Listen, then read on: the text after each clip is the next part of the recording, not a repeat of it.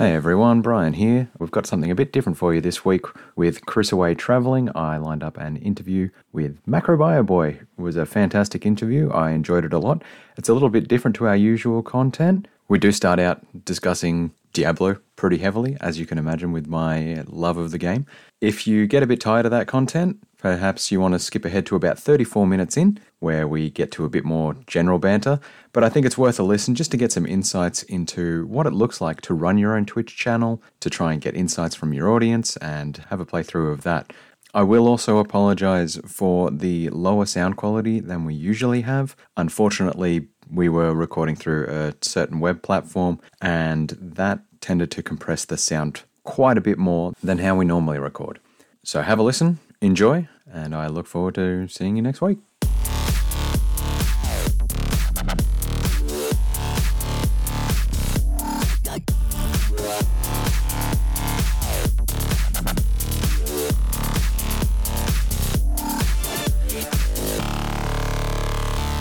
Hi Affixes, we've got a really special treat for you this week. With Chris Away Travelling, I've had to do my best to find a fill-in slot, and I could not have possibly done better this week by reaching out to the Diablo two community with MacroBioBoi joining me. We've mentioned him previously on the podcast with some of the really interesting work he's been doing in Project Diablo two, in being a forerunner on the Pacifist Paladin speedrun, which I've been desperate to talk about but just never have been able to. Yeah, he's got a great background in what it actually looks like to be a streamer. He's been really ramping up his stream over the last eighteen months. He started streaming around two years ago, started out in speedrunning, has kind of progressed to more general content, and has recently signed on with a bigger team at maxroll dot g g, which we'll get into into the interview here. But first of all, just want to welcome you to the podcast, Mac. Uh, thank you so much. And honestly, that's a pleasure. You're doing me far too much justice. Thank you very much. It's honestly my pleasure to be here. Thank you for the invite. No problem. So normally the content that we go through in this podcast for the listeners, we won't be doing any of the kind of feedback stuff. We won't be doing any of the deep dives on articles. I get to do this exactly my way this week. There's no Chris holding me back.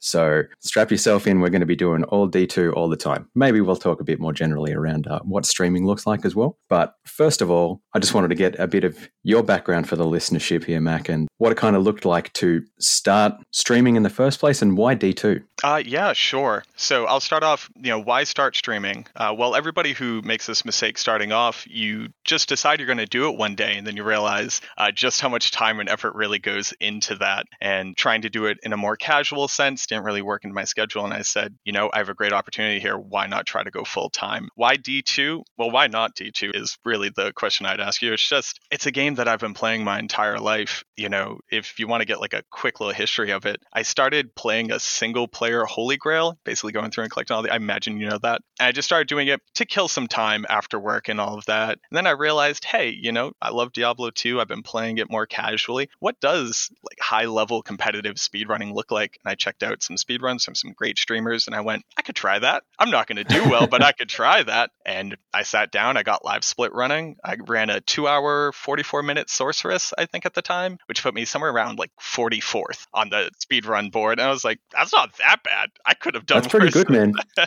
Like first try two forty-four. I think my first try on the sorceress was like three hours thirty, so that's great. Well, if it makes you feel any better, that time really didn't come down altogether that fast, regardless of how hard I was trying at first. Oddly enough, it's a tough game. But more seriously, I've always loved it really casually as a kid. I used to think I was good at it. I wasn't. I was really bad at it. And something about it just pulled me back in. And when I started streaming, you need something to hold on to, this idea of this is the kind of content that I'm going to create. And it helps you to stay regular with the schedule. It helps you stay regular with some kind of theme. And once you do it for a year, you kind of get stuck into it. I'm definitely not begrudging my decision, but that's mostly how I fell into it. I was like, hey, I can kind of do this well. Why not give it a go? Yeah, awesome. That's great. So you did mention it there. I will elaborate because I don't think I've talked too much on it on the podcast. A Holy Grail is where you are trying to get every single unique or set item in the game, and some people include the runes. Mm. For the listenership who hasn't quite been into Diablo two as much as I have been.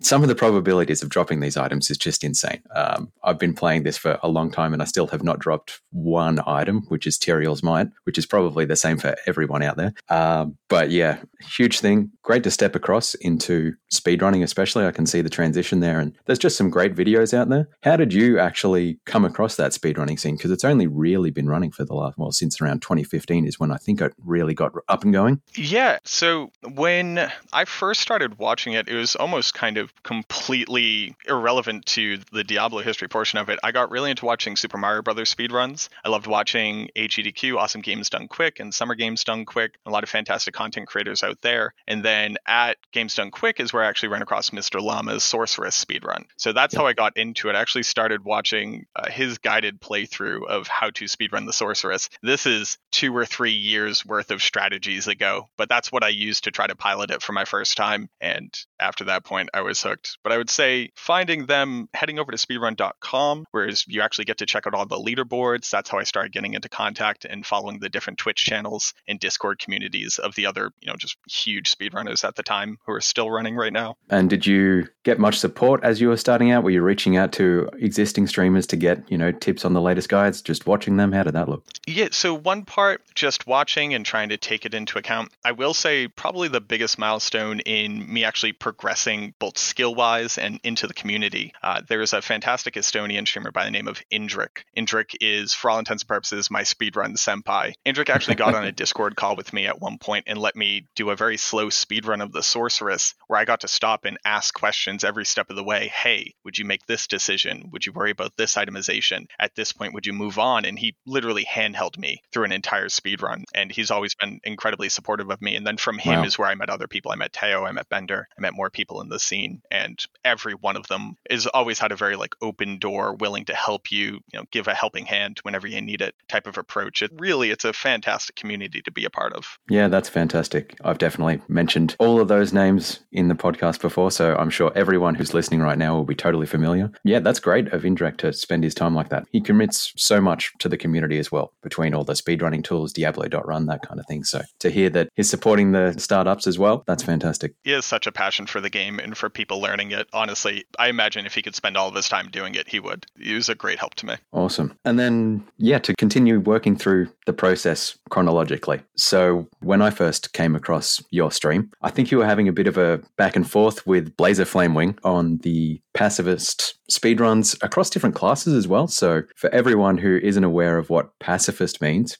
I think it's even a term going back as far as Doom speedruns, where essentially you are getting to the end of the game without actually attacking an enemy character. So it's completely pacifist, as it were. And in Diablo two, that is particularly difficult because you have to get to level twenty to get to the end of the game, which means you have to actually have enemies die around you to get experience and get past that level cap. And then somehow you have to kill the final boss without actually ever striking him once. So it's a real achievement to get to that. And some of the times in this pacifist category is just just crazy. Like, I think the world record now is what, around two hours, fifteen minutes, something like that? Yeah. Which is faster than I can run the game actually hurting people.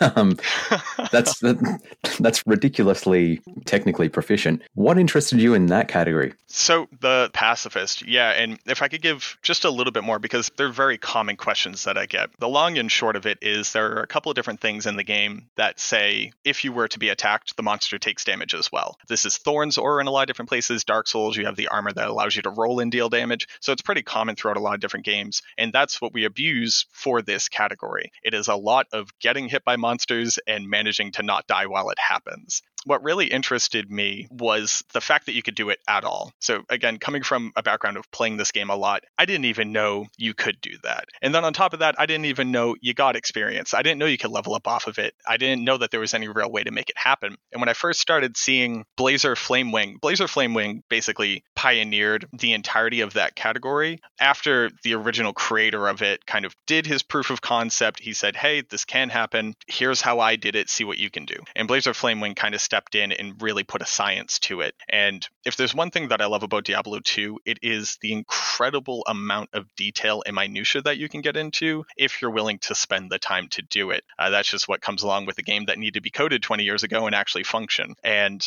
I saw that it could be done. I gave it a shot. Super super high R N G, you're going to bust one hundred runs before you even have a chance of actually making it happen. And that type of challenge was just something that enticed me so much. In addition to that, it's niche. I'm a pretty off-meta player, I would say. I don't necessarily like to do things just because they are either the most, you know, well-known version of something or the most typically used. Not to be a hipster about it, but it it just it interests me more to try something that not a lot of people are doing. And there was a world record I could get. So if I could try to get a foothold somewhere, that would be nice. When you're first starting off speedrunning, it's great seeing your own times go down, you know, seeing my sorcerer's time go down a couple minutes here and there. But if there's a world record that you can get, there's a certain amount of just extra motivation that fills you when you're trying to push for something like that. And that's what drew me most to the pacifist category. Yeah, awesome. I think there's still a few open slots for some of the more random runs out there on uh, this, the world record speedruns. I think that'll revolutionize a bit as Resurrected comes out, but that's really interesting. And I'm just going to make the claim here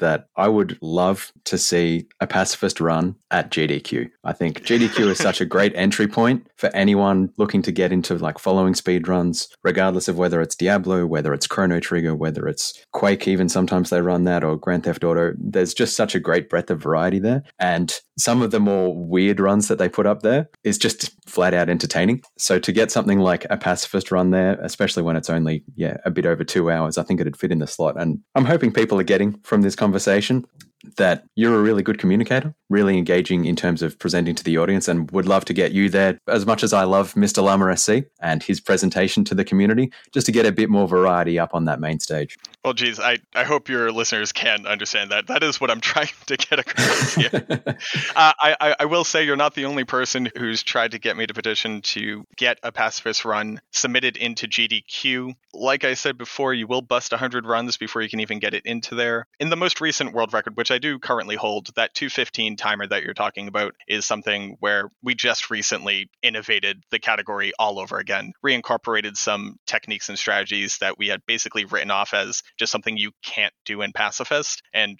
oddly enough ended up saving something like ten minutes when we did it. So I'm trying to make it reasonable enough R N G outcomes where I could realistically sit down at G D Q and say, hey, I'm going to do this. And then on top of that, a pacifist run, you can't hit anything. That's the whole point of pacifist. If I were on the G D Q stage and I accidentally messed up and ended up punching a goblin in the face on, on huge television, ooh boy, I don't know how I would talk my way out of that one. But it's been knocking around my head trying to get something like that submitted. It's been taking a little bit of a back burner just because my attentions have moved a little bit from speedrunning more into general content creation, like you were saying, a lot more guides, a lot more educational pieces, and trying to get more into the modded community. But I would love to bring it to the G D Q stage, absolutely. Maybe if I can get that time down consistently, I'll go ahead and submit for you. Fantastic. I think that's a great transition point to talk around what you've been doing with the channel more recently, how you've been thinking in your own mind about really building up your brand and diversifying your output from speedruns to more general content. And yeah, just talk through your process in terms of what you've been trying to target in that aspect of streaming. Yeah, absolutely. Thank you. So let me part the veil a little bit here. If you want to be successful as a streamer in the Diablo two community and you're being a speedrunner and that is your mode of content generation, oddly enough, you have to be the best speedrunner for that to really draw in enough of a crowd to have that community support. If you go look at the top speedrunners, they will have a good community of people around them. And when I was predominantly doing speedrunning, I was averaging around thirty viewers, which is not bad. It actually puts you in the top one percent, which is a crazy place. But that wasn't really a mode within which I could better stabilize myself financially off of being a content creator. And that's when I realized that I've put countless hours into understanding all these little minute details about the game that I had to go research, because there are no good sources for this information. You're following twenty-year-old threads on old Diablo wiki forums. You're finding dead-end links to German sites that had tools that don't exist anymore. You're finding people trying to pull resources onto Reddit and trying to compile stuff. And I realized, well, I have done all this work. I do know all this stuff. What can I do with that? Right around that same time is when Project Diablo two, which is a great mod of Diablo two, I imagine that you've spoken about it before. Definitely, um, yep. But uh, a development team with the talking head of Senpai Something have put together this amazing mod, and that was a great space to fill into and to set up a presence as an educator and as a resource and as a go-to for the information that's available in Diablo two for people who have now reinvested their energy into playing the game again. So I've been putting a lot of time and effort, not only into collaborating with other great people. You know, in season one, we did the level ninety-nine grind. I know that you've talked about Kano before.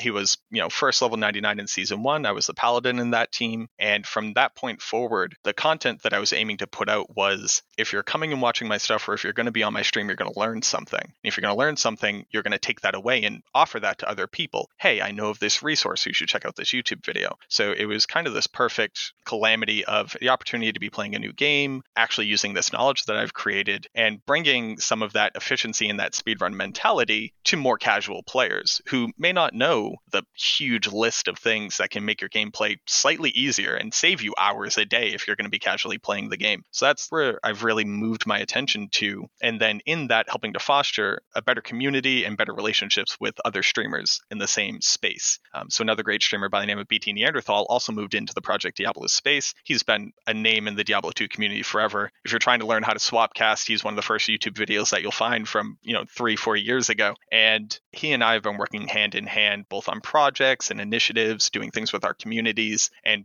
bringing this hopefully higher scale and informative content out to the community. And that's where I've been, you know, pumping on all cylinders for the past about six months, I'd say. That's when I really transitioned into this mode. So with that transition, what were the like key things you were prioritizing there in terms of, were you coming up with the content to create? Were you thinking about the different channels to get that content out on? Was it just around becoming a bit more professional in what your sort of personal brand looked like? How did that go? So at first, what it really came down to was realizing that I was missing out on the key market, which is YouTube. The issue with Twitch is that you cannot be discovered on Twitch. That's just not a mode of operation that Twitch actually works inside of. You can be relevant on Twitch, but people can't necessarily find you. There's no real avenue for them to do that. Everybody goes on YouTube. Every single person on the planet, if they have access to YouTube, they have it on their phone, they have it on their computer, they have it on their tablet, they're going to be watching something on YouTube. So targeting a market there and making content that is actually viable for YouTube, will actually get itself into its algorithm, means that that will eventually transition to traffic on Twitch for me. Now, how do you actually get people's attention on YouTube? Well, you can't just put up random three-hour uncut videos of your speedruns. That's not an option. So you have to be making things that people are going to click and are going to get recommended to you. So what does that mean? Well, it means you need to learn how to make a thumbnail. It means you need to have a brand logo. It means you need to take some of the things that you've developed inside of your community, these weird little nicknames that you get and these weird little things that people pick up on. You mentioned the gloves. I just happen to be anemic, so my hands get cold very easily.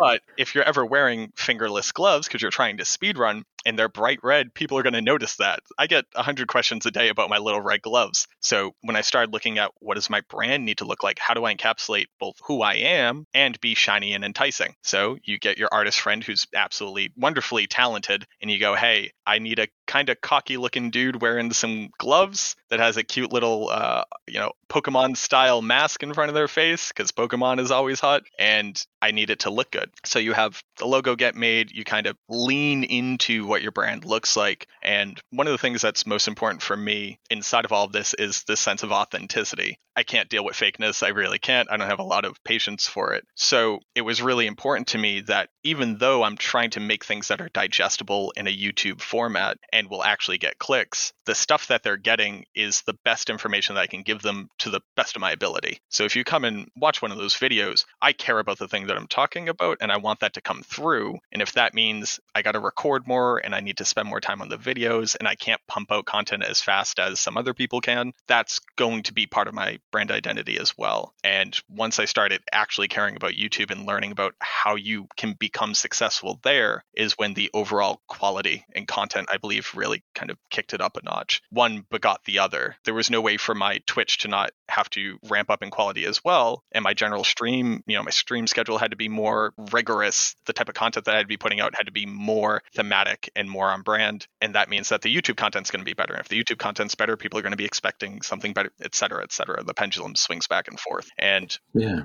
I wish I was doing YouTube much more seriously, much earlier. I think that's what everybody says. It's, ah, oh, geez, I should have gone on that earlier. I should have done this earlier. But I will say I have a lot more work to do now, but, you know, don't have a lot else going on right now other than I'm streaming, you know, can't really go out and uh, hit the pub or anything like that. So it's kind of been this perfect time to be willing to invest this much in it, to get that on its feet and have it be more self-sustaining. Yeah, that's great. Those are some great insights as to how to build up. I think one of the things we've talked about previously on the podcast, and this has been more focused on journalism and blogging in recent uh, episodes, has been that challenge of discovery. And Chris mentioned in one podcast around the mechanism Twitch has for raids and kind of referrals at the end of people's streams. And I've kind of been a bit skeptical on that. I think a lot of the work in terms of brand, personal brand and search engine optimization, that kind of thing is really important. And exactly what you're talking to there around YouTube as a mechanism for discovery is super important, I think.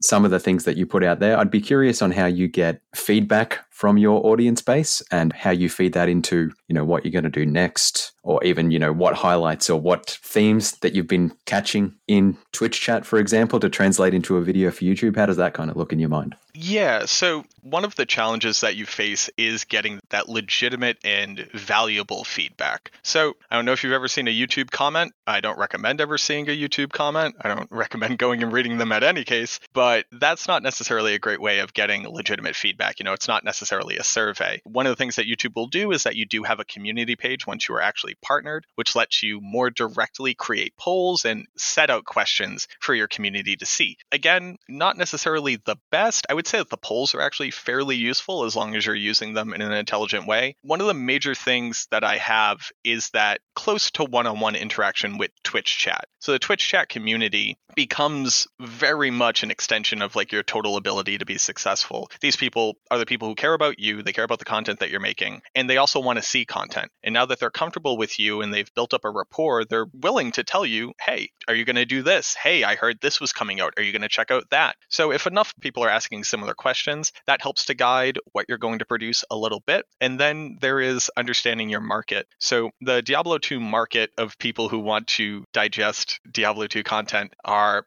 nitpicky. They'll they'll tear you apart if you're wrong. That's what it comes down to. If you're wrong, they'll show you the math because they've also been playing this game for twenty years. They've been doing the same thing. If you think you play it a lot, they probably play it twice as much. So if people are asking questions, how do I do this? How do I do that? That speaks to a need. That speaks to something that should be created that is desirable. So that's one bit of feedback. And then you have your Discord. You have a Discord, which is typically a much smaller subsect of your community who are more invested in being a part of what you're doing. And those people are even more comfortable with telling you, hey, I'm looking for this kind of thing. Can you help me with this? Are you interested in putting out a guide like that?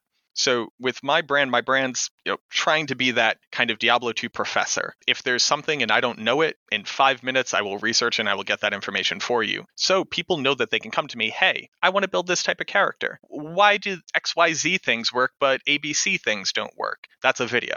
A new mod is coming out. It looks like they're going to have a competitive scene. Are you going to play that? That's a video. Um, even if it's just checking it out and giving your feedback so that the layman or the more casual player can get an understanding of what they would be diving into, that's a video. So literally people asking questions in chat is probably the most valuable feedback that I get from the community and the best kind of arrow pointing me in the direction of something that the community is looking for. And if they're looking for it here, they're willing to go click a video somewhere else. Uh, that's something that I've really had had to dial in on, is this idea of if somebody's asking a question, there's a need and that need needs to be fulfilled. So uh, as long as you just take questions and turn those directly into videos, it's a, it's a one-to-one equation. And I will just say for the audience right now, I, I wouldn't put Macro as the uh, as the most serious professor. He's a quite fun professor. If you look at YouTube and like a couple of the videos on the latest season of Project Diablo two, like the little meme you've got going of Bariza goes brr. Like, yes. That's just simple, fun stuff, right? So there can be fun lectures where you still learn either way. I think, yeah, I'd encourage everyone to check out the videos on YouTube. That's for sure. Oh, geez. Thank you. I appreciate that. To speak to that a little bit, um, right now, there is a very large influx of content creators, especially in the Project Diablo two space. Um, there's a lot of great people. I mean, I would recommend all of them. If I could shout them out, it'd be Frankie Fresh, Pool Noodle X. And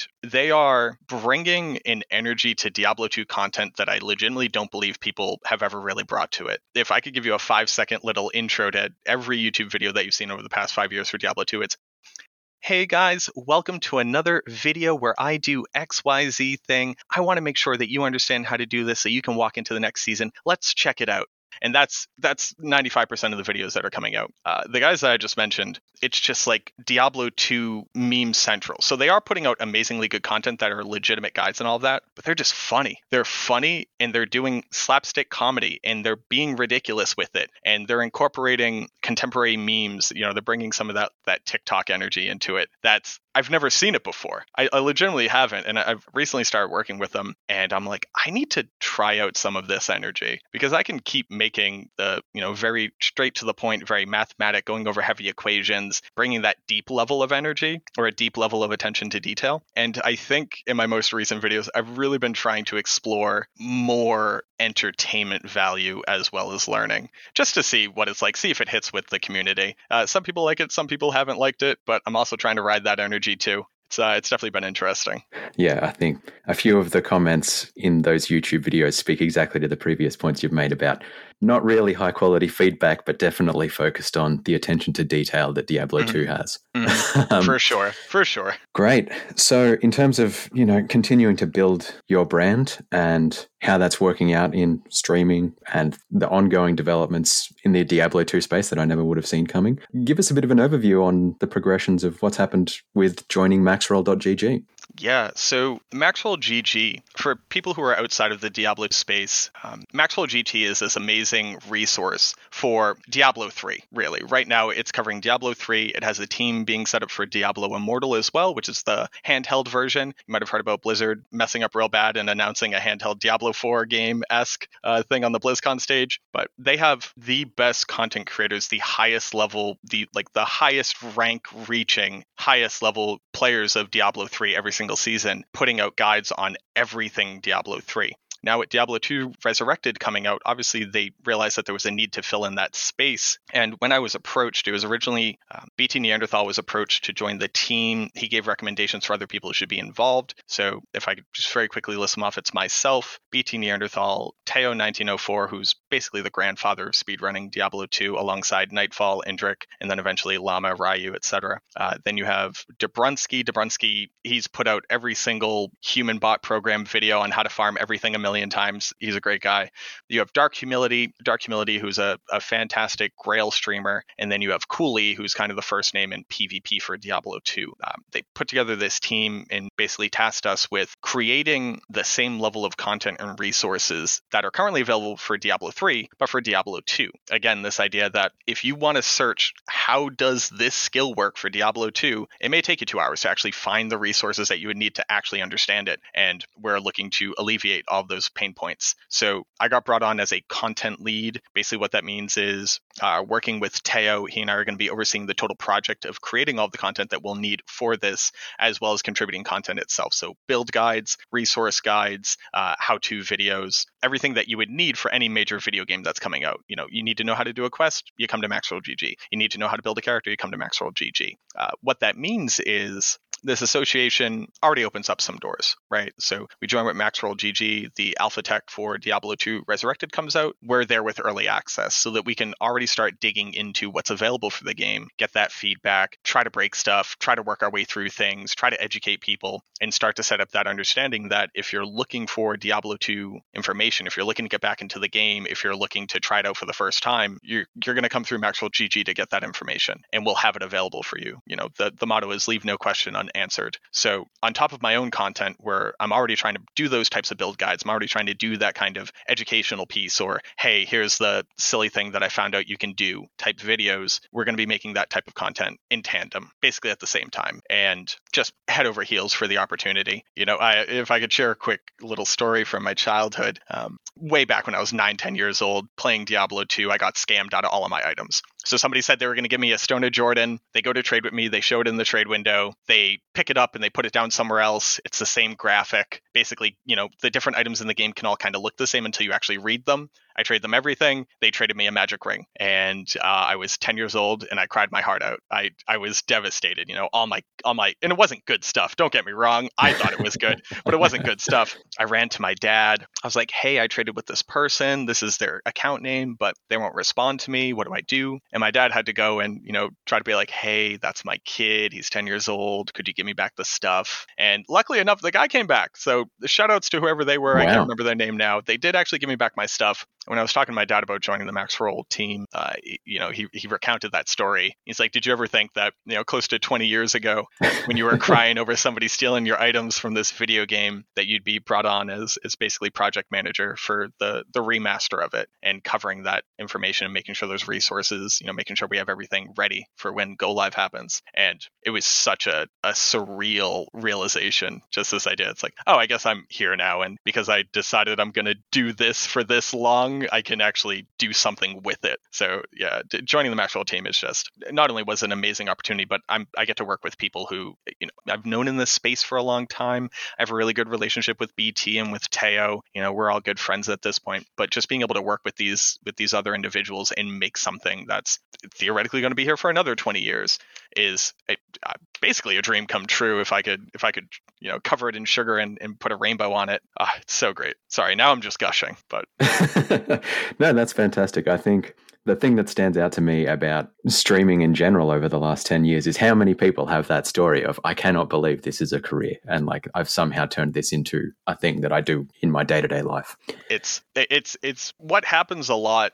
You know, I have, I have an entire family of people who have no idea what I do. They have no concept of what I do. They know I play a video game and I compete. So they think I do competitions and stuff, which I have done. You know, I've, I've ran in races. You know, I've I've made competition money from it, but they have no idea what I do. At least contemporaries in the same space, they, they have an idea of what I'm doing. But I think that's what contributes so much to not understanding that this could even be an option, is because there really is no walkway that you can follow that gets you here. You just kind of have to ham fist it until it works, and then realize that you're going to be your own manager and your own designer and your own editor yeah. and your own your your own time book where you have to keep all your meetings and all that stuff. It's uh it's a pretty wild transition. I think that's why it catches people off guard so so profoundly. Yeah, I think uh any entrepreneurial person would know the challenges of being your own boss. Uh, it sounds great until you actually are doing it and you realize how much there is to being a boss. Um, yeah, that's great. So you brought up the remaster there. That was one piece of news that caught me off guard and actually turned this, what was supposed to be quite a silly segment in our weekly podcast, into something that actually had real relevance.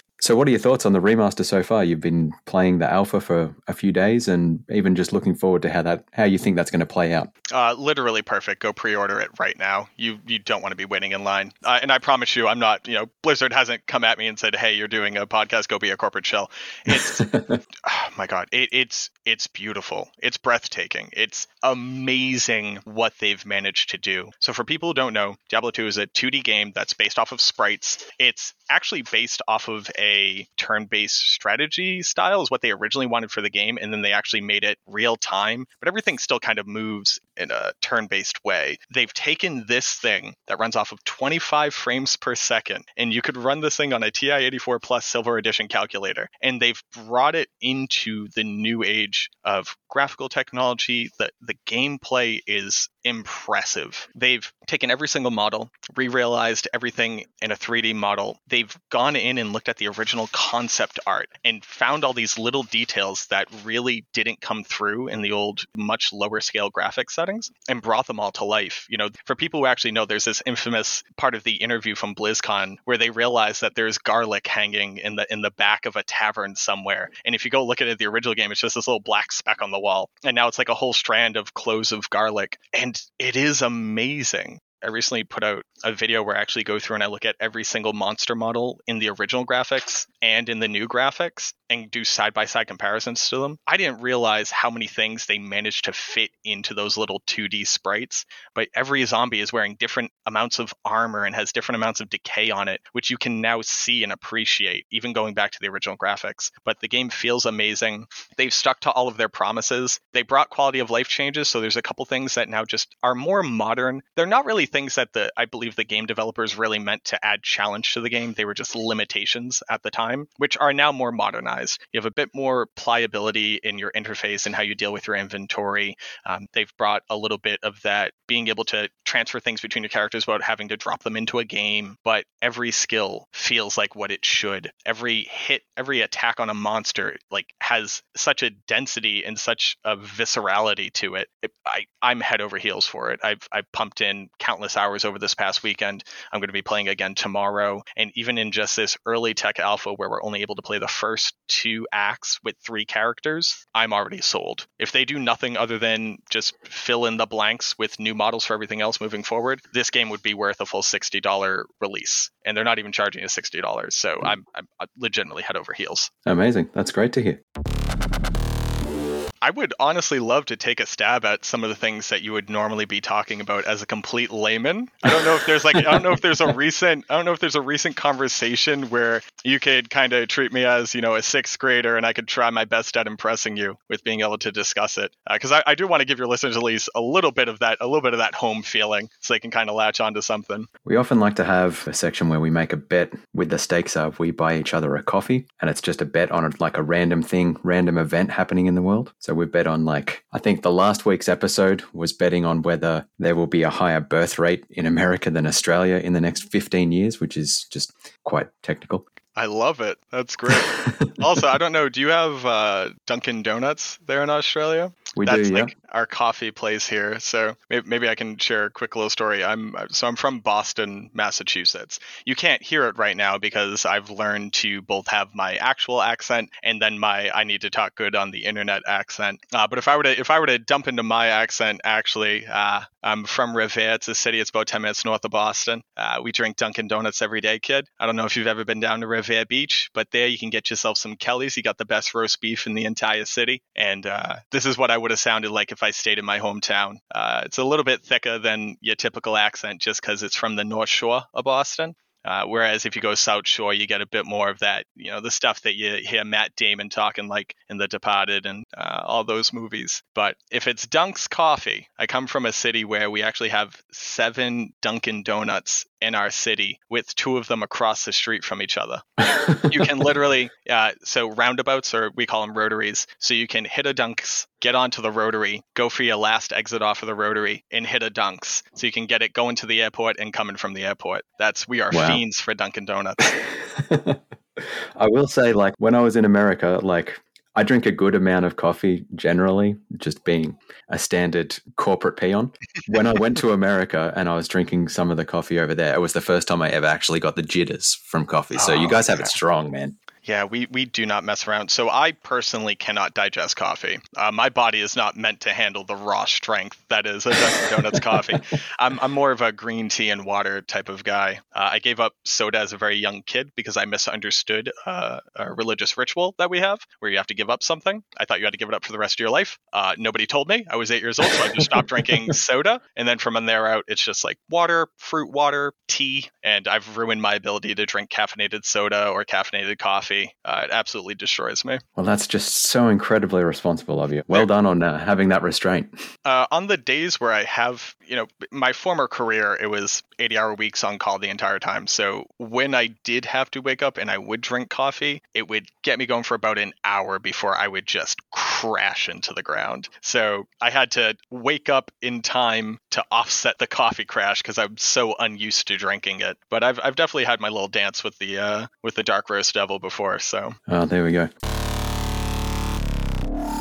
Now riddle me. Now riddle me this. You know you look just like Mister Llama S C, right? Nah. Oh yeah. Oh, a hundred percent. If you were to, if you were to turn around, because I imagine you've watched his streams, right? If you were yeah. to turn around and flip that painting over to the to the infamous flower painting, I would not be surprised if this was actually some kind of weird incognito. But, no, I've heard Mister Llama S C try to put on an Australian accent. I don't think he can pull it off. Oh no, no, no, no. He should he should stick to vaguely white guy that lives in Texas. That's what he should stick to as far as accents. I tell you what, like American accents, the variability do you guys have? I, I predominantly, like, my boss is American. I report through to America. Mm-hmm. Um, he's from Chicago, but, like, we also have someone from Alabama. I listen to Llama and I listen to yourself, and just the variability across the different states compared mm-hmm. to Australia, where it's like you might get a little bit more broad when you get up to Queensland, and it's like, yeah, man. Actually, that's terrible. Um, I, I would have accepted it, so... It speaks to the cultural diversity that you have over there, and it's really interesting. It's uh, it's it's pretty hard. So uh, another one of the reasons why, like, I, you know, I made the joke I wanted to sound good on the internet. The Boston accent itself, which is arguably one of the most iconic accents, it's one of the hardest ones for people to replicate as far as actors, actresses, et cetera. Um, it's actually received as somebody is less intelligent if you hear it without context. It has a kind of cadence to it and a sharpness to it. It cuts out half of the letters. Um, I always make the joke that I can't roll my R's in Spanish and Italian, even though I can speak those languages to some degree, because I come from a city where we don't say our R's. And that's that's how we pronounce ah. That's ah right there. A H, yeah. Ah. Revere, oddly enough, has R's in it at some points. But uh, yeah, being able to have a more digestible accent that works in a broader sense is something that's probably like one of the best things I spent some time working on, just to just to get over the hump of people having predispositions based off what you sound like. I actually I have a channel point redemption, which is redeem the darkness. Uh, and when you redeem the darkness, all that you get out of it is I say thank you for redeeming the darkness. The darkness has been redeemed, uh, just so that people can hear the fact that I did have an accent. I'm not just like I didn't just fall out of a test tube uh, just sounding like this. I do have a legitimate accent that comes out typically when I'm more excited or inebriated. Yeah, it's it's the best part, because here in America, we think everybody else is the weird aliens that make no sense, when America is just the least sensible collection of how are you all one nation but have seven hundred different cultures in it. Uh, and, you know, it's it's kind of that back and forth, that two-way mirror, where it's just like, oh, that guy has an accent? That's hilarious. And it's like, have you heard yourself talk? Because, oh, geez, I don't know where you think you're from, but I think yeah, they, a few of my U K friends might have some opinions on the variation of accents in very tight uh, geographies. But no, that's super interesting. This is a like super random question for you, mm-hmm. just because I have a five-year-old son. Yes, sir. With that pronunciation of the R sound as ah, yeah. Do kids pick up on that easier? Because like my son, trying to teach him to make the R sound instead of the W sound is just, it's an yeah, experience. Yeah, so I, I would, I guess I can really only speak to my own experience as a baby, or at least people telling me as a baby. So I do think that I at the very least had started speaking pretty early on. And I will say that the the we soften so many things because we, for all intents and purposes, put letters together. Darkness becomes darkness. So you still have a bit of that hard consonant, but it's just a bit of a click of the tongue. So I would say that people can pick up on speaking inside of the accent a bit easier. And there's also a lot more wiggle room for whether or not you're pronouncing something properly. Like you can get away with a forty percent quality word because at least you're hitting like the beginning and end hard consonant sounds, and the middle kind of doesn't matter. Um, and, and maybe that is a bit of an advantage, at least getting your foot in the door of speaking English in this region. But yeah, darkness, it it's there's a couple other parts to it too. My my personal favorite is that we actually add an R to the end of the word idea. So it's idea. I have an yep. idea. And we take it away from everything else, but we add it there. I'm not exactly sure where that comes from, but I definitely think that kids can pick it up easier. And kids with the accent, once they actually have the accent, one of the funniest things on the internet to me is listening to like uh, little kids from Dublin, uh, any kid from Ireland trying to talk to their mom and convince them that they should be able to do something is actual comedy gold to me. And I imagine, I can imagine you could do the same thing with uh, kids from the greater Boston area, just talking about basic stuff. Uh, water, like you want a yep. glass of water. That one's really good too. It's I, I I'm I'm even in love with the accent because I think it sounds both hilarious and the history of it is just so fascinating. Um, I'm I'm not just a nerd about Diablo two. I'm a nerd about anything that could be vaguely interesting to know about. So like the history of the Boston accent is something that I've spent a lot of time looking into. Uh, it's it's pretty buck wild, but yeah. That's great. That's great. Actually, here's a question I never got to ask. MacroBioBoi. I'm guessing Macro because Marco and Macro are pretty similar, but what's the what's the background behind the name? Yeah, yeah, yeah. So uh, MacroBioBoi. So where does MacroBioBoi come from? Well, one part is I'm an aspiring rap artist. Uh, so I, I, I casually write uh, rap lyrics and, and hip hop songs in my spare time when I actually have a notepad near me. And MacroBio was basically going to be my stage name or my performer name. So we touched on it. I have a degree in microbiology. I studied Uh, UMass Amherst, and I got my bachelor's. So the idea of macrobio versus microbio, as opposed to microscopic life, this is larger than life, which is a pretty self-effacing name, but you kind of got to be self-effacing in uh, in the the rap hip hop culture. And then obviously macro being an anagram for Marco, which is my real name, which is also a gamer slang term, being able to have a macro keyboard, having macro buttons. So you have macrobio, and then macrobio kind of wasn't enough, and also it was already taken on Twitch. So it was already taken on Twitch. It was already taken on Instagram and on Twitter. And uh, one part of my gender identity is I'm I'm gender fluid. So boy is very traditionally utilized um, in the non-binary space to indicate the idea of, of masculine or male, but not necessarily saying that is a boy with a Y. So B O I is also, you know, a mix-up of bio. So you have macro, bio, boy, kind of rolls off the tongue, hits a couple more syllables, gets that interplay of my name, Marco, and macro, and then bio and boy. And then it just helps to go into, you know, I identify as, as non-binary uh, on my Twitch channel. And I try to make a safe space for people who are exploring that themselves or trying to identify themselves. So you put it all together, you get M B B. It, it kind of it kind of worked together. Again, it was clandestine. It was already taken, so I had to come up with something.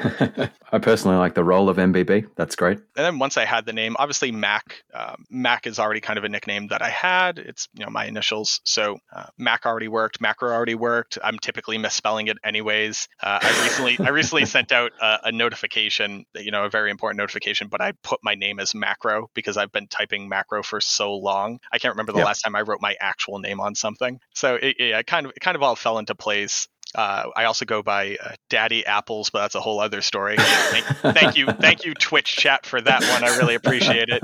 That's why one of my emotes is a little dabbing apple, because I had to find some way to incorporate the ridiculousness of Twitch chat giving you nicknames. But I, I figure we'll keep that story for the next time I have a guest spot here. Fantastic. That is great. Oh, man, I love Twitch chat for emotes. So, Chris, you are completely wrong about Macro's name, all right? It's not a StarCraft reference. There you go. There's the full background. I was right. You were wrong. Yeah. Sorry, Chris. I didn't know that you had money riding on this. A star- oh, a star- I should have made a, star- a coffee bed of it. Missed opportunities. A StarCraft. So, to Chris's to Chris's credit, I get asked all the time if my name is a reference to StarCraft. I think there was either a professional StarCraft player or something like that who had a similar name, or maybe it was Macroing in StarCraft. I get that question all the time, so they, they weren't completely off the mark. Oh, good, man. Oh, good.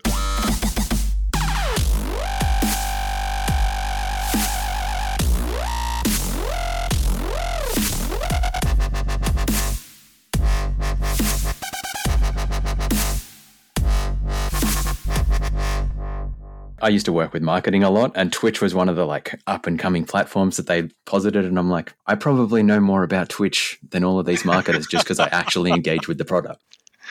That's how you make that lateral move, right? You're like, ah, you know what? Maybe I'm done with accounting. Maybe I'm gonna, maybe I'm gonna bring in the real money.